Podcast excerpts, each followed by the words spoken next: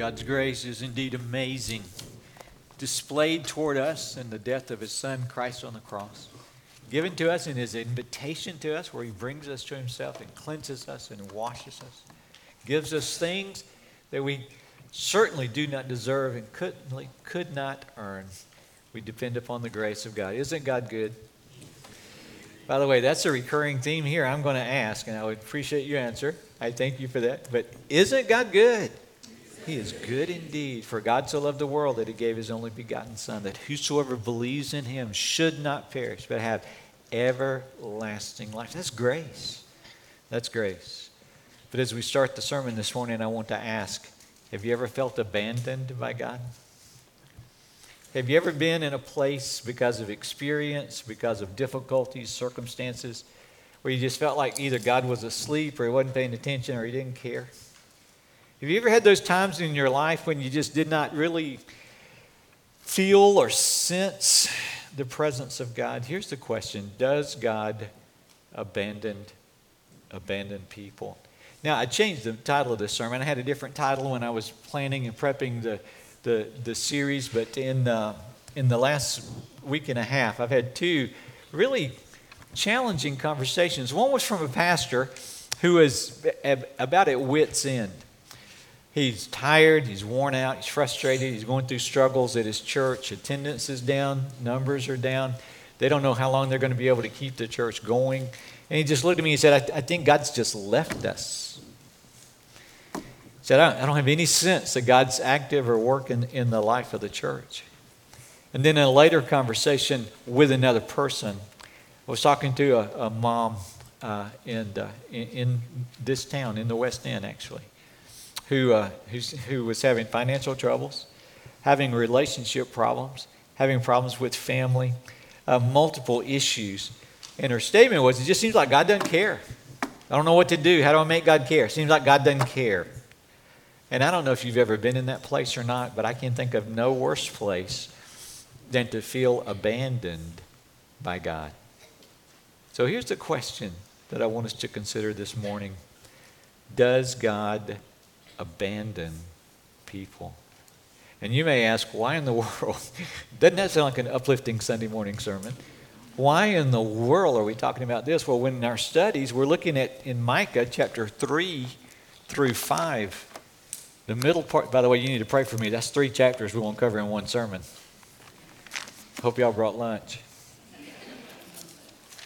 But when we look at Micah chapter 3, verse 5, and no, chapter 5, verse 3, it depends on which translation you use. And I got to tell you, I use the ESV, the NASB, the NIV, the NLT. And so there have been different translations that we've been using. We're primarily drawing from the NLT.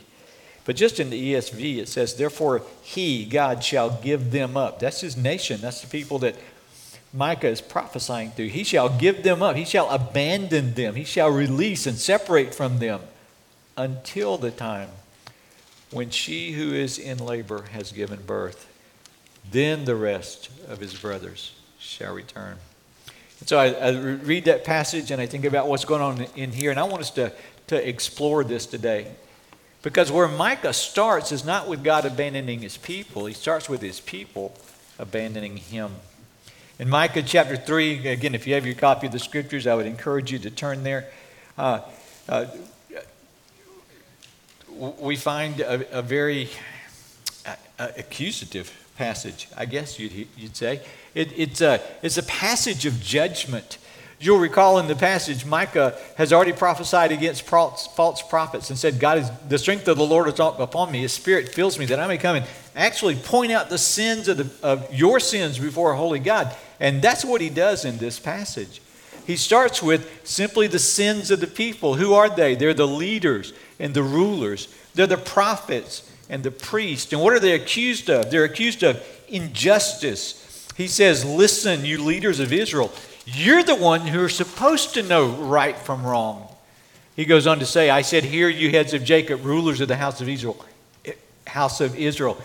You're the ones who are supposed to know justice. Is it not for you to know justice? And they were being unjust. As a matter of fact, he goes on to say, you're the very ones who hate good and love evil. You hate good and love evil. Yes, you eat my people's flesh. You strip the skin, or you strip off their skin, and you break their bones, and you chop them up like meat for the cooking pots. Very graphic language that Micah is using. My mom, got to spend some time with my mom yesterday, and I was actually talking about this very passage, and we were reminiscing about preparing chickens to eat. You guys know where fried chicken comes from? When we were kids, we raised chickens. Now, we had two kinds. We had laying hens, and we had friars. And the friars came from hens that stopped laying, okay. Basically. But we had hens that had names, and we we would feed them and care for them, protect them from bobcats and possums and things like that, until it came time for the cooking pot. Now, I don't know if you've ever prepared a chicken for cooking. My wife warned me not to go into too much detail here. But you put the animal to death. And then you pluck the skin off of it. No, you pluck the feathers off of it. All of the feathers down to where it's just a nasty looking thing. And then you clean it. You cut into it. And you take out the part that's not edible. And then you start cutting up the parts that are, and you chop them up, and you'll chop through meat, and you will chop through bones. And you throw them in a pot, and you consume them. And Micah says, listen, some of you people are the leaders of this nation. God has put you in place or allowed you to be in place, whether it's in the palace or whether it's in the seats of judgment as magistrates, and you're supposed to be executing justice, and you're not. More than just being apathetic or being slack in some way, a wastrel, you are intentionally using your position for your gain. You're going to gain at the cost of your people. And they were unjust, and they were greedy, and they were not fulfilling, at the very least, what God had placed them to do. Now, how did the nation of Israel get in this shape?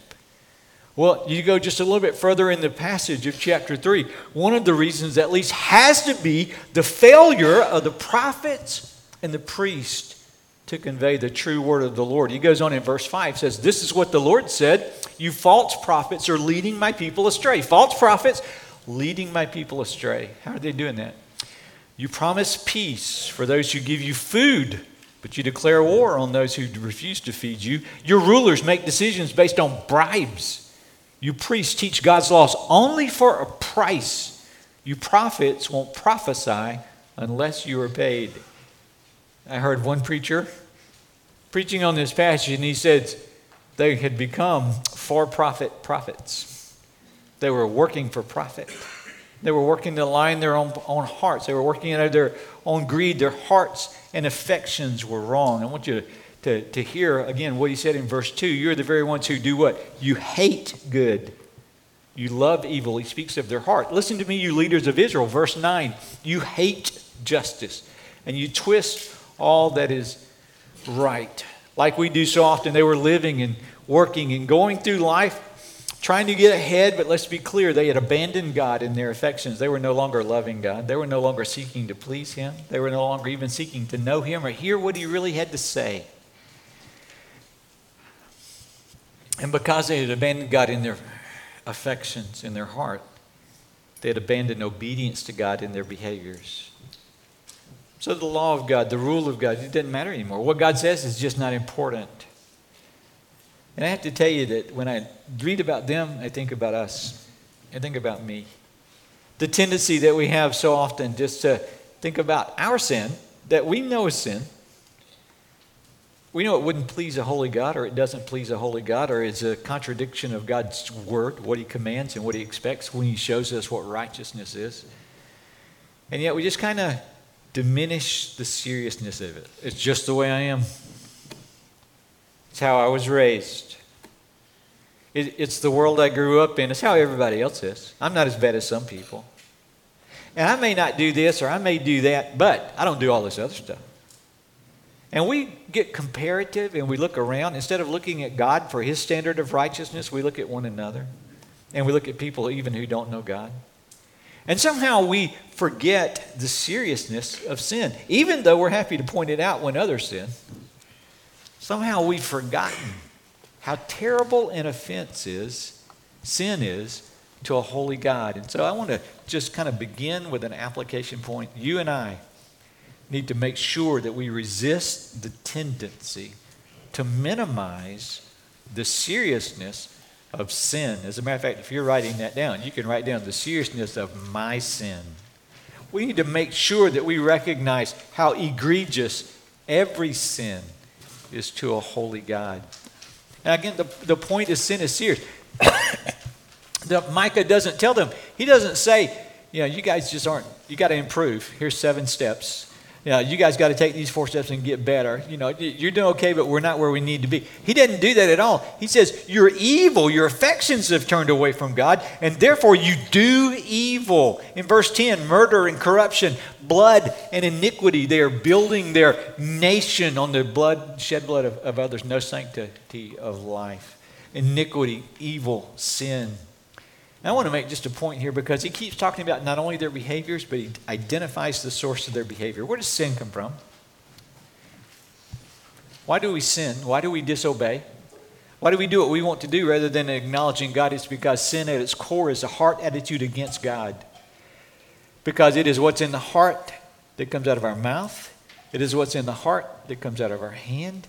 It's what's in the heart that shapes our behavior. Sin is rebellion against God's authority, but it's grounded in a rejection of his love. Are you with me there? Sin is a rebellion against God's authority. God. You're the creator. You're the ruler. You're the master of the universe. And how do we get to that point? Because even though he has displayed his love toward us, many times we just simply say, not interested. Not interested. I forget which theologian, I think it was Augustine, who said, you're going to love one of 2 things. You're going to love God or you're going to love yourself supremely. You're going to love God supremely or you're going to love yourself supremely. And sin always starts with a heart not in love with God, not responsive to the love of God that comes to us. And so when you and I think about God and we think about Christianity and we think about righteousness and being who God calls us to be and who God intends us to be. And we think about behaviors and rules and the law of God. We need to recognize that we need to not neglect our heart's attitude, our affections when we're seeking to be those people who please God. Behavior always flows from our beliefs and our affections. Christianity is always more than rule keeping. It's not defined by keeping rules. I don't know how many times I've talked to people who say, well, I go to church or I give or I taught Sunday school. I got a letter one time from a lady who wanted to have a specific role in the church. And she gave me a list of her accomplishments. I've done this. Basically a resume, a curriculum vitae of her experience of life in the church with no mention of the Lord Jesus Christ at all. No mention of what it means to be saved. No mention of what it means to experience grace. And I was able to have follow-up conversations with her, and I kept turning that conversation back. Tell me about your walk with Christ. I do this, and I do that, and I do this, and I serve here, and I've been serving here, and this is kind of my gift and my calling. I understand that. Thank you. That is not the question. Here's the question. Do you know Jesus? Do you love him? Are you walking with him? Are you listening to him? Are you fellowshipping with him? Do you yearn to know him more? Is the every day with Jesus is sweeter than the day before? Is that characteristic of your life? Or have we diminished Christianity to just rules that we break and then excuse? Sin. Calvin Coolidge was a very taciturn president. He was known for a few words. He and I have very little in common. But he would never use 5 words when one would do. All right. And so he went to church one time. This is an anecdotal, but I love the story. He went to church one time, and his wife, he was a former president of the United States, his wife said, how was church? He said, good. What did the preacher preach on? Sin. Well, what did he say? It's bad. If I were very simply making this sermon outline, I would start with sin is bad.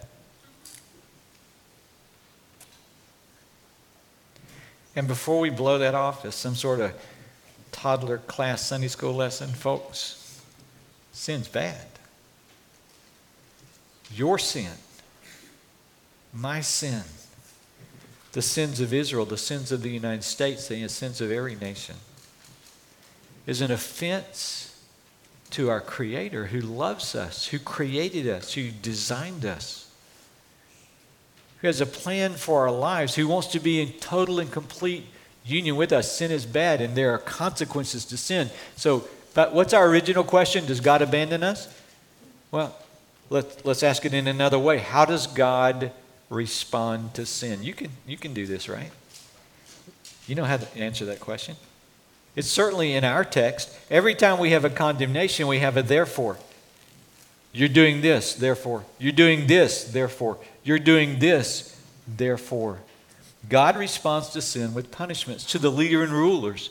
Verse 4, then God, therefore, God will not give you help in times of trouble. Verse 6, the prophets, therefore the night will close around you, and he goes into more detail. Verse 12, the most horrendous against all of the people and because of the sin. This Zion, the city of Jerusalem, this place is supposed to be marked out as the place of God. He says it's going to be plowed under like a field. Man, they were proud of the city. David's city. It used to be Salem, then God gave it to them. It's Jerusalem. The walls were built. The temple was built by Solomon. It was the center and the place where the Shekinah glory of God had shone. And because of their abandonment of God, God says, I'm going to let you go. And your city is going to be plowed under. Plowed under. And even later in chapter 5, verse 1, when he talks about the humiliation that's coming to them, he said, they will strike Israel's ruler on the cheek with a rod. And that phrasing is such, it's just vivid phrasing. Number one, for a ruler to be struck at all was a supreme insult. It was humiliation. If the one who is the king, the ruler, cannot protect himself, who's their protection for? But have you ever been slapped?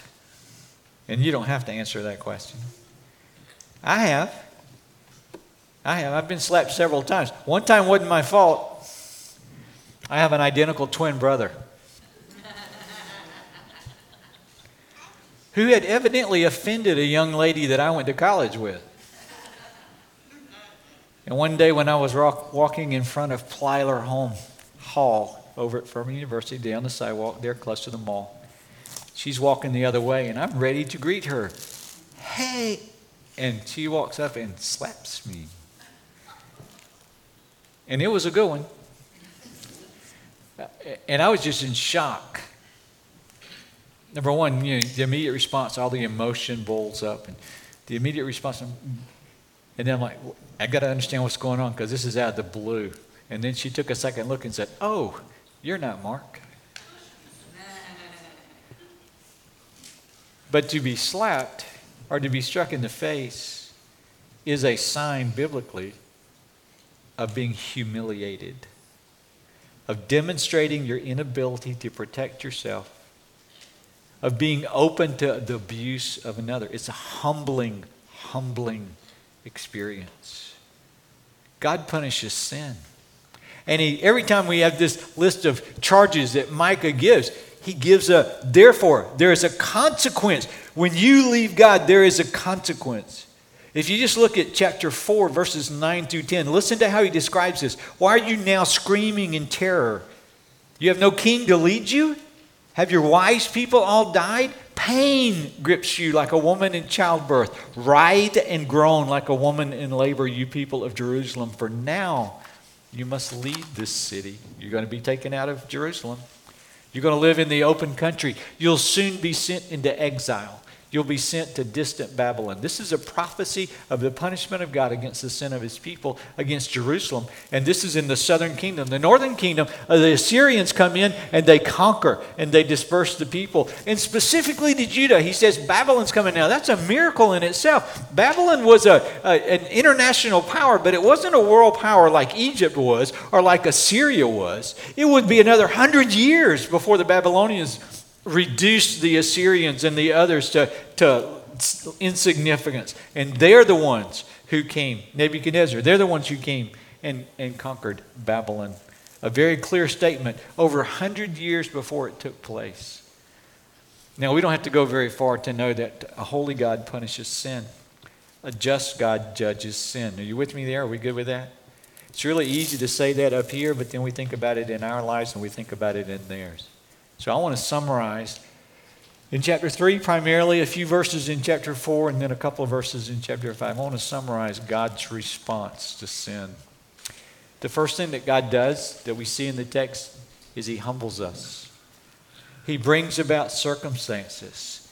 He brings about pain. He brings about punishment, not because He got His feelings hurt. You do understand that. God is not a man like that. God is not capricious. But He does it because of His holiness and His justice. And honestly, He does it because of His love for us. He brings about consequences, painful ones, in order that we will understand completely our need of Him, our inability to save ourselves. The goodness of God we see through His punishment. But also, the heart of His punishment is separation from God. I read to you before. I want to read it again in the New Living Translation. Point 2 on your outline, the consequence of sin is separation from God. Chapter 5, verse 3, the people of Israel will be abandoned to their enemies. If you go back to chapter 3, where He's talking to the rulers and leaders, they will cry to the Lord. The Lord will not answer them. He will hide His face from them at that time because they have made their deeds evil. He hides His face because they've made their deeds evil. Listen to me. Sin is our choice to reject God, to abandon Him. And sin always has consequences. My grandma used to say, quoting Scripture, "Be sure your sins will find you out." You might think you can get away with something for a while, but God knows all things, and sins have consequences. Be sure your sins will find you out. That was a little scary for an 8-year-old kid, but it's truth. Stuff that we know. Sin is our choice to reject God, to abandon Him. Sin always has consequences. And the most significant is the alienation that sin causes between you and God. Don't miss this. The most significant, the most important consequence of sin is what Isaiah said in the same time that Micah was preaching, to the same audience that Micah is preaching to. In Isaiah 59, verse 2, he says, "Behold, your sins have separated between you and your God." His prophets had abandoned Him, and so He's letting them go. And He's not communicating to them. He's cutting off communication. He would have separation from them. Now, I want us to explore this question, and we'll do it fairly quickly, but I think it's very important. When we abandon God, when we turn our back upon Him, when we do not love Him, even though He loves us, when we refuse His affection, if you will, He lets us go. Do you guys remember the whole series we did on the wrath of God from Romans chapter 1? What is the recurring phrase where God shows Himself and He reveals Himself through nature and through His Word? He's revealed Himself through His Son. And He makes Himself known and He makes His ways known. And yet they suppress the truth and they say, that's not right. We're not going to do that. The Bible says in 3 different passages, 3 different verses, specifically the same phrase over again. God lets them go. God turns them over. God turns them over. I do want you to know that sin comes between a relationship with you and God. And if you're here and you're not a believer, you've never been to church, you've never been saved, you inherited sin from Adam as by one man's sin entered the world. So death has passed on to all men, for all have sinned. But even in your own flesh, your own willfulness, you have disobeyed God, and it is a break, a separation from you. And the Scripture is abundantly clear. We have a holy God who is just. He always does what's right. He's loving and He's kind and He's gracious and He's just. And sin, a good judge, has to judge sin. Sin must be punished. And if we hold on to our sin, that sin that separates us, we are separated from God. And not only from now, but from now to eternity. We talked about that last week. Are you with me? It's a scary, scary place to be. Sin separates from God. Now what about to the believer? You guys ever sin? We're saved, right? Saved by grace. And grace was free. It cost God, but it's free to us. And every time we sin, God's grace abounds and it covers our sin. And the blood of Christ is sufficient to cover our sin and to wash us and to cleanse us from all unrighteousness. And Romans chapter 8 verse 1 says, "There is therefore now no condemnation to those who are in Christ Jesus." And we don't have to do anything but trust and believe. We can walk and rest in the Lord Jesus Christ. Does that mean we get a pass? Sin's okay, as long as we do the best we can. Guys, listen to me. I talk to a lot of Christians that struggle with this. It's important. The Christian life isn't just, okay, I'm just doing the best I can. And I want to trust God because he's good and he's kind and he's gracious. And surely he knows me. He knows, I mean, that ought to scare us. He really does know us. He doesn't know what we want. He's not a Facebook stalker. All right? He knows what's going on in the heart. He knows really what's going on and where our affections are. And believers, sin will not take you out of the palm of God's hands. You with me there? Nothing can take you out. He saved you. He keeps you. You're his. The blood of Christ has been applied to your account. It's marked paid in full, and you can't jump out either. He's got you. When you are saved, when you are made new in the Lord Jesus Christ, he makes you into a new creation, and sin does not unmake you. You with me? But let me tell you what you can do. We have this terrible ability to grieve the Spirit of God. We have this horrible ability to turn our affections away from God and onto the pleasures of the world or to personal advancement or whatever it is that consumes it. It may be like the song earlier, you know, addictions and failures, but we just kind of struggling and we do better some and we don't do better other times. But when we turn our affections away from God, it creates relational distance. The word theologically that we typically use is fellowship. Yes, I have a relationship with God, but my fellowship becomes broken. So let me ask. Believer, I'm talking to you. If you're not a believer, I'm not talking to you. Believer, I'm talking to you. How is your relationship with Jesus? When's the last time you talked to him? And I don't mean a prayer text. Lord, get me through this intersection without having a wreck. Father, get me through the day. There's a place for those. But that's not what I'm talking about. When's the last time you just opened the Word of God and said, I want to know more about you? And I'm willing to sit here and read and meditate and pray and study until I know more about you. Or you listen to a message, or you engage in a Bible study, or you just get on your knees and you just say, Jesus, this is our time. Just me and you. It's just our time. When's the last time?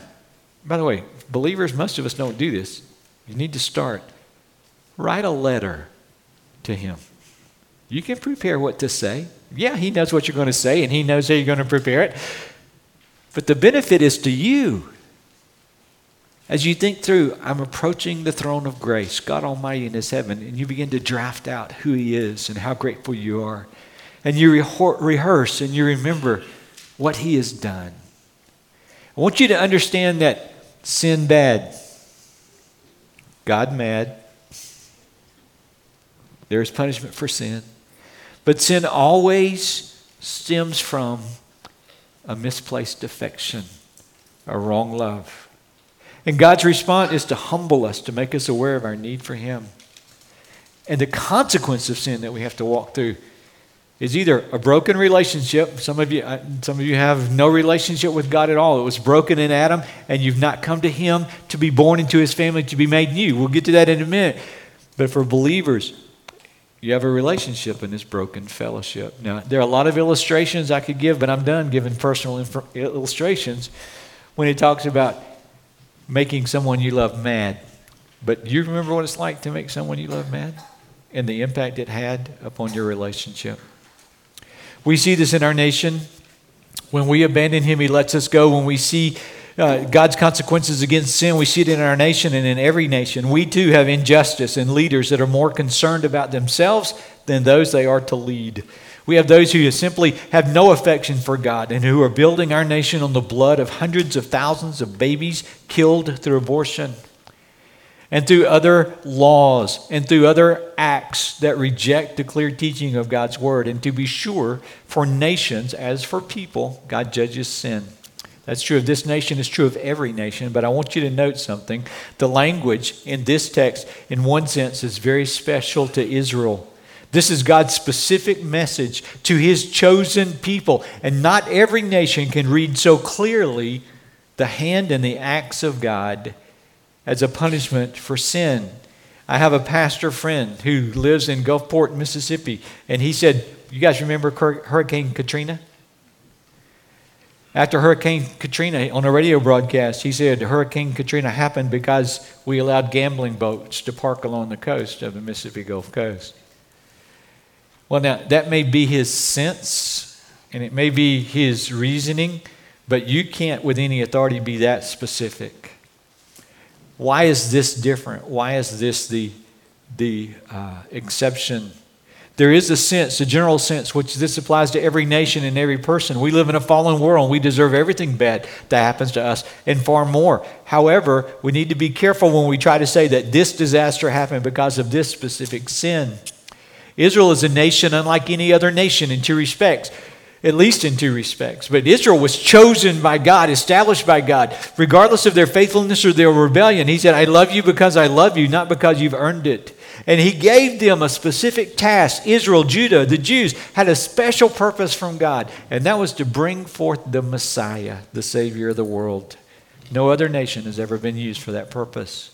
And then specifically, we have God speaking through prophets like Micah, and through Micah specifically, to interpret history and to speak clearly to the specific situations that we're facing. The Assyrians coming from the north. He told them they're coming. They came. Babylon coming to take over Jerusalem and to disperse the people. Exile, separation, moved out to the country. He told them specifically it was coming, and it came. Now, it's very important, I think, that we grasp and that we understand that sin has consequences. And so, let's go ahead and have the invitation and dismiss. Now's a good time, right? And I don't want to be too trite here. I really don't want to be too tongue-in-cheek. I'm not a doom and gloom preacher. As a matter of fact, I'm about as optimistic as anybody I know. And I'm about as hopeful and as much of a cheerleader for what God is doing and for people as anybody I know. But we can't get to the good news until we recognize the need for the good news. Here's the good news. This doesn't seem hopeful. We sin, we abandon God, God punishes, it creates separation from God, but that's not the end of the story. It's an essential part, but it isn't the end. The main emphasis of chapter 4 and chapter 5 is how God rescues and redeems his people. God wanted separation, but not divorce. There is hope. There is more to come. Chapter 4, verse 10, the end of the verse. But the Lord will rescue there. He will redeem you. Right after he told them Babylon was coming, the Lord will rescue there. He will redeem you from the grip of your enemies. Micah tells of the coming day of hope. In the coming day I will gather together those who are lame and those who have been exiles and those who I have filled with grief. Those who are weak and those who will survive, there will survive a remnant. Those who are exiles will become a strong nation. Then I, the Lord, will rule from Jerusalem as their king forever. As for you, Jerusalem, the citadel of God's people, your royal might and power, we'll come back to you. The kingship will be restored to my precious Jerusalem. And he goes on, how he assembles the exiles, how people from every nation will flock to them. And you have to understand, when he's talking about these prophecies, when it's declared, sometimes you have an immediate fulfillment, sometimes there's a delayed fulfillment, and sometimes there's a fulfillment we haven't seen yet. Even in Micah itself, he prophesied the Assyrians would conquer the north. And it was almost like an announcement they're coming, because in just a few short years, they were there and the north was gone. 722 BC. He prophesied to Judah, you will experience the consequences of your rebellion unless you repent. And Assyria started coming down. They got all the way down through Lachish, and then Hezekiah prayed to God, repented, led his people in repentance, and they were rebuffed. He sent them back out. But 100 years later, just over 100 years later, Babylon came, just like he'd prophesied, and took the people into exile. We're going to see a prophecy here in just a moment about the one who comes to bring hope. One of the most famous passages in Micah is that the Savior's coming from Bethlehem, Ephrathah. That prophecy is fulfilled about 600 years later.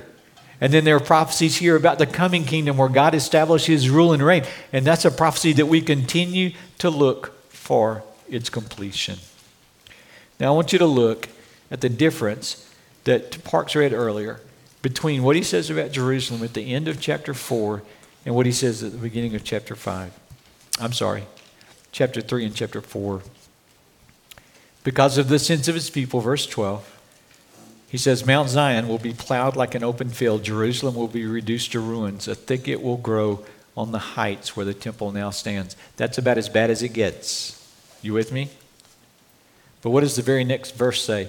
In the last days, the mountain of the Lord's house, this is the mount upon which the temple is built, will be the highest of them all, the most important place on earth. It will be raised above other hills, and people from all over the world will stream there to worship. If you just summarize that up, you go from being plowed like a field to being ultimately exalted. God delivers. He protects. People of all nations will be turned to God. So how does this rescue? How does this redemption come to pass? In chapter 5, verse 2, O Bethlehem Ephrathah, you are only a small village among all the people of Judah, yet a ruler of Israel whose origins are in the distant past will come to you on my behalf. Is there any doubt in anyone's mind that he's talking about the Messiah coming to be born of a virgin? Coming to be born in the small town of Bethlehem? Isn't that just like God? Could have come from Jerusalem. Good history there. Could have come from some big exalted city or some big exalted place, but no, he comes from a place of insignificance.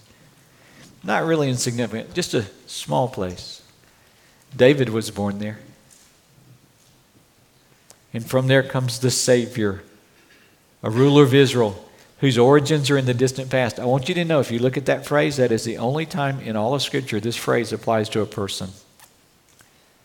Jesus is the only one who's described, whose origins are from the distant past, and yet will come to you on my behalf. Jesus Christ, the eternal Son of God, born of a virgin, born in Bethlehem.